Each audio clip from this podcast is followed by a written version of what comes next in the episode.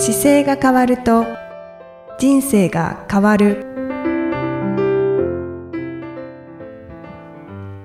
こんにちは。姿勢治療科の中野孝明です。この番組では体の姿勢と生きる姿勢より豊かに人生を生きるための姿勢力についてお話しさせていただいてます。今回もいきさんよろしくお願いします。こんにちは、いきみえです。よろしくお願いいたします。中野先生、今回はどんなお話でしょうか？今回はですねこう僕が運動するのがすっごい得意だと思われることが多いんですけど、はい。あの本当はそんなことないですよっていう あの話をしようかなと思って、あの何回かお話しされてますよね。そうですね。あの、なんかなんとかできてるのは大体こういつもレースを入れてたりとか、はい。あの、一緒にこうなんか出ようよって言ってくれる、まあ、仲間がいるおかげで、ここまで繋がってきてるだけで、うん。まあそもそもマラソンを誘われたところから、なんかつ繋がってきてるのかなと思うんですけど、はい。最近はこうちょっと、あの、ようやく運動し始めて10年以上経ってきて、ちょっと走ってもいいかなってようやく思えるようになってくるぐらいな気持ちなので、ほうほうほう。なんか走ると楽しいのかもしれないってちょっと最近ちらっと思う瞬間があるんですけど、はい基。本的には走りたくない人の気持ちの方が高いので、そうなんですね。うん。あの、そう、本当そうですよ。僕そんなに好きじゃないから、へえ。はい。今なんか毎週水曜日やっぱり夏の間走ってましたけど、はい。水曜日の8時って8月とか本当暑かったですからね。うーん。はいや、もう本当に酷暑でしたね。ね、なので、まあそういうのもあって習慣にしちゃってるから走るんですけど、はい。今回も、あのートライアスロンを一度久しぶりにやってみようと思って、あのーこう、なんだろう、講習を受けて、はいそこからこうちょっとやるための仕組みを自分でルールにしてて、おーおーおー1週間に1回は1種目をやろうと思って、各種目、3つあるじゃないですか。はい。え走るのと、えー自転車に乗るのと、泳ぐっていう3つの3種目があるんで、で、それを1週間の中に1回は1個ずつ入れてみようかなと思って今、やってます。そうなんですね。あれ、大会はエントリーされたんでしたこれはね、大会エントリーしてないです、まだ。トライアスロンは。ね今回まだエントリーしてなくて、はい。本来は、まあ、ど、どれに出ようかなと思ってはいるいるんですけど、まあ、これっていうのが決まってなくて、あでもちょっと練習をし始めてみようかなと思って、その時に、一旦初めはこう、まあ、やれ、やらなきゃいけないので、自転車、一番大変なのが、水泳から始まって、水泳、自転車、ランニングっていうと、一番ハードルが高いのが、今だと、まあ、スイムと自転車なんですけど、自転車は、あの、自転車の練習って、東京でやる場合は僕ほとんど室内でやるので。全部室内にこうローラー台っていう台に自転車をひっつけてそれで漕ぐだけなんですけど、はい、はい。それを セットしとかないとまずやんなくなるので、ああ、そうですはねい。それを部屋にセットするっていうのをこの間やってあのいつでも乗れるようにしてセセットしたっていうのから始めました、あ、あ、ご自宅に？はい、自宅の中にもうそう置きっぱなしにして。うわで前は閉まってたんですけどしばらく、それを出してきてそれをセットしてもうそこに乗りさえすればすぐできるっていう状態に今はなってますあ。ああ、で、一週間ごとにこそう、1週間に1回その自転車に乗って、はい1週間に1回、あの、泳いで、まあ、走っては1週間に1回、水曜日のおかげで必ずやるので、う、はい。なので、今はだからプールに行く曜日を決めるのと、自転車に乗る曜日を、曜日と時間を決めるっていうのが1週間のスケジュールの中には入ってますね。確かにタスクにした方が やりやすいですよね。そうですね。そうすると、あの、やっぱりちょっと運動しなきゃいけないっていうふうに思うので、1週間単位で運動は、あの、よく伝えてる基準でいくと、まあ、筋トレ的な運動と有酸素運動150分が必要ですよっていう運動の基準があるので、まあ、それに該当するように大体ふん分け分けちゃうんですけど、うん。その時に、じゃあ自転車を乗る時間はここにしようとかっていうのが1週間の中で決めて、はい。はい、それをなるべく守るようにするっていうのが今の僕の運動習慣を強制的に作る。ああ えこれまで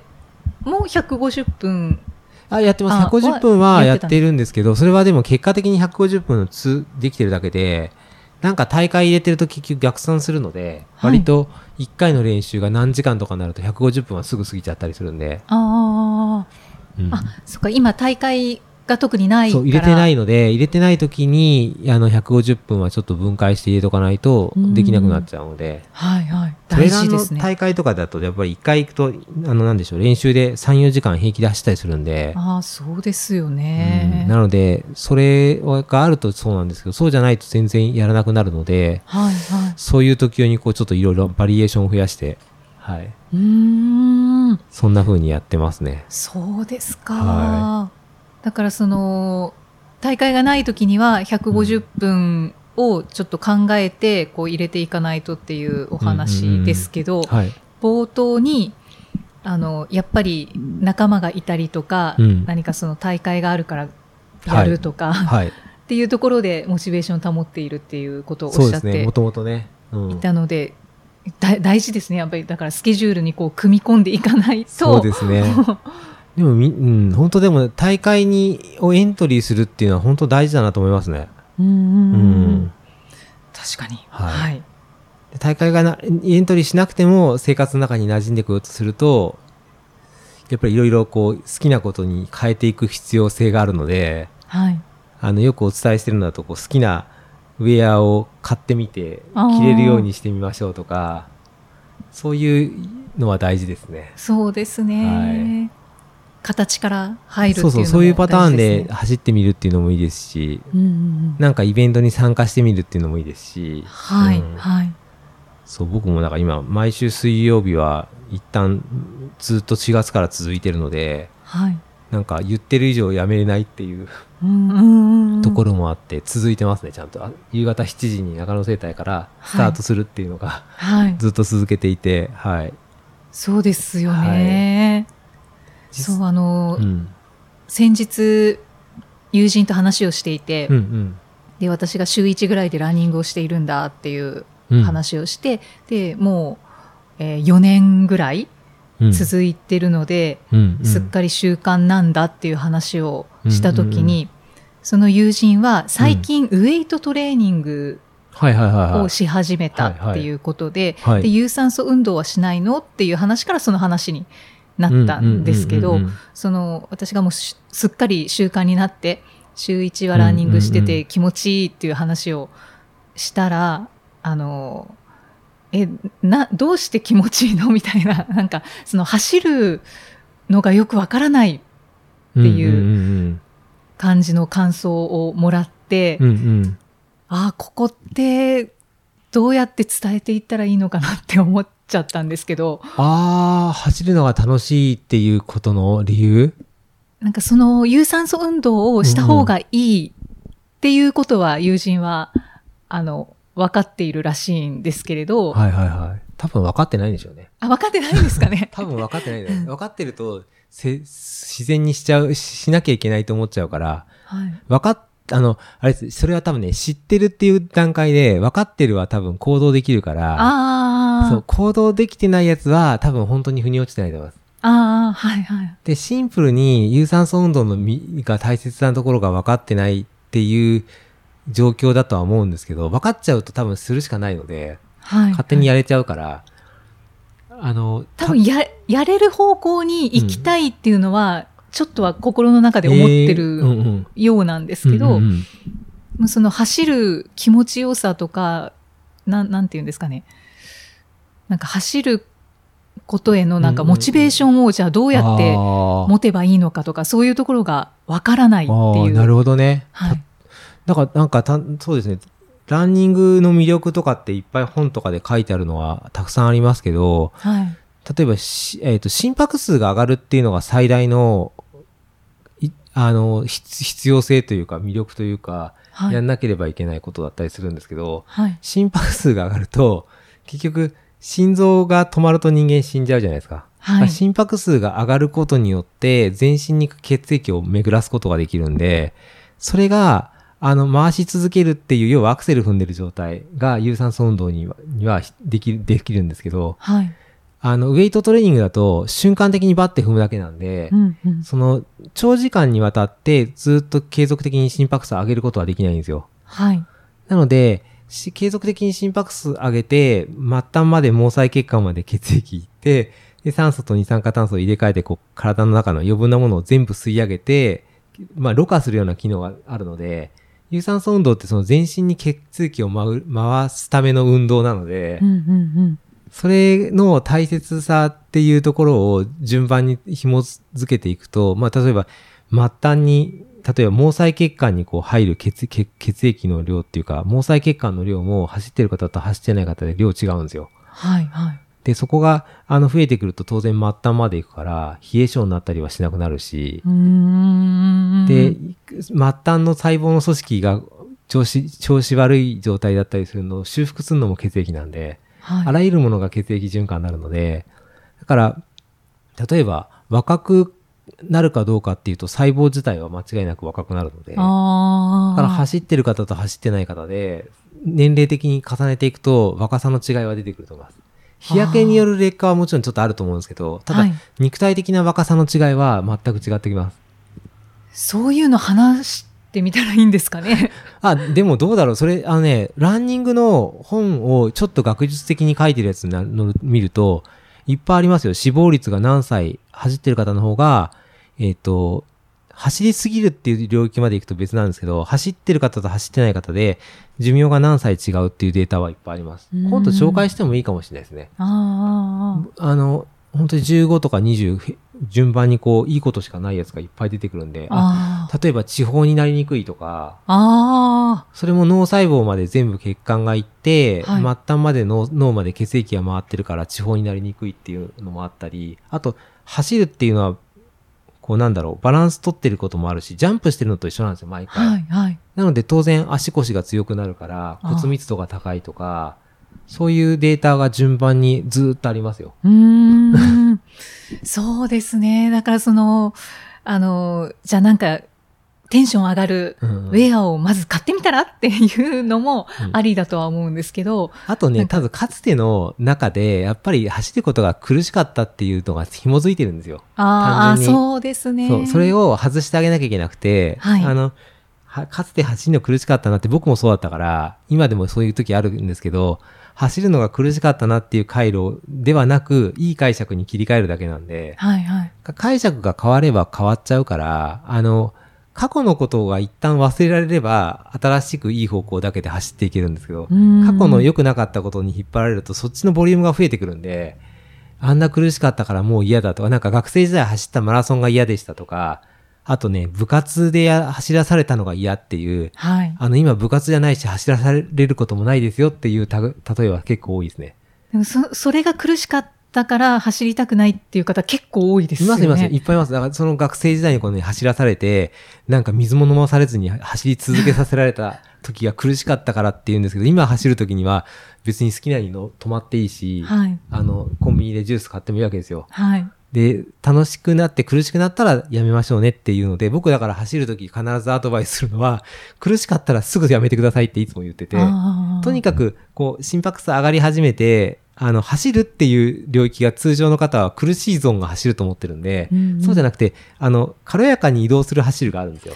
確かにそうです。うん。あの、走るイコール苦しい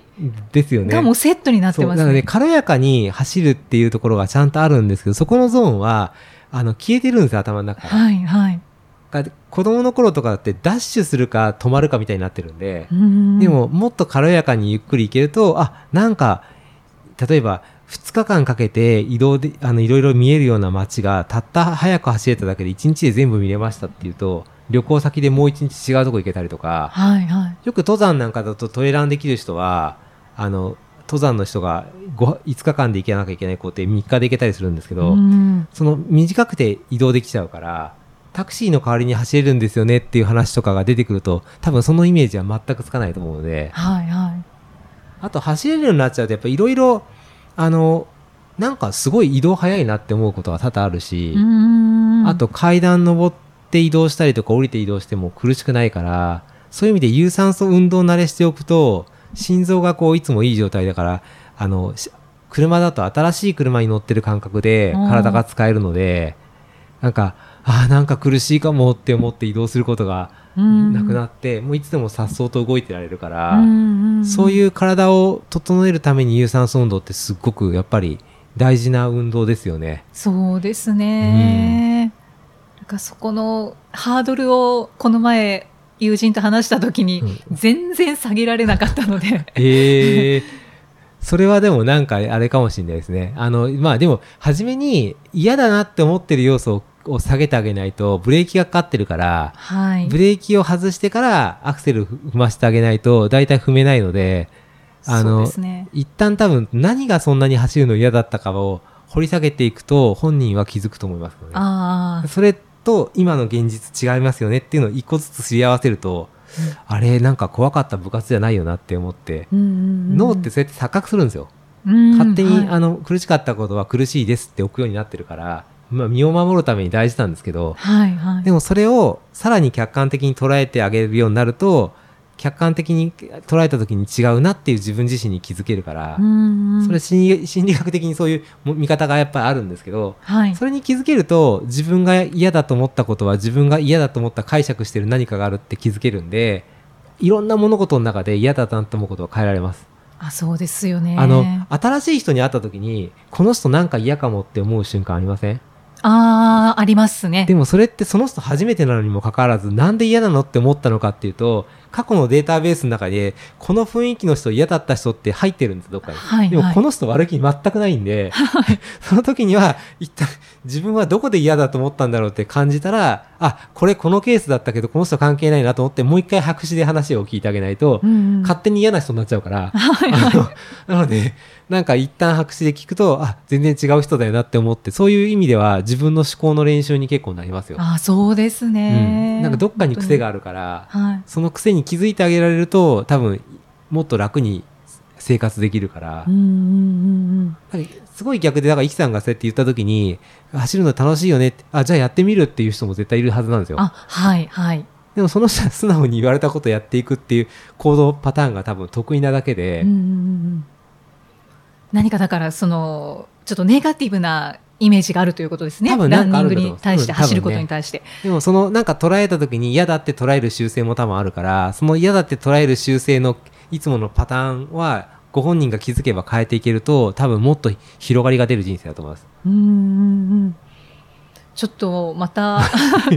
食事に行ったでも。そういろんな方いるから、そういうでも視野どっかでなんか自分でそうかん思い込んじゃう癖が多分あるだけだから。はい、はい。じゃあ今度はちょっと友人に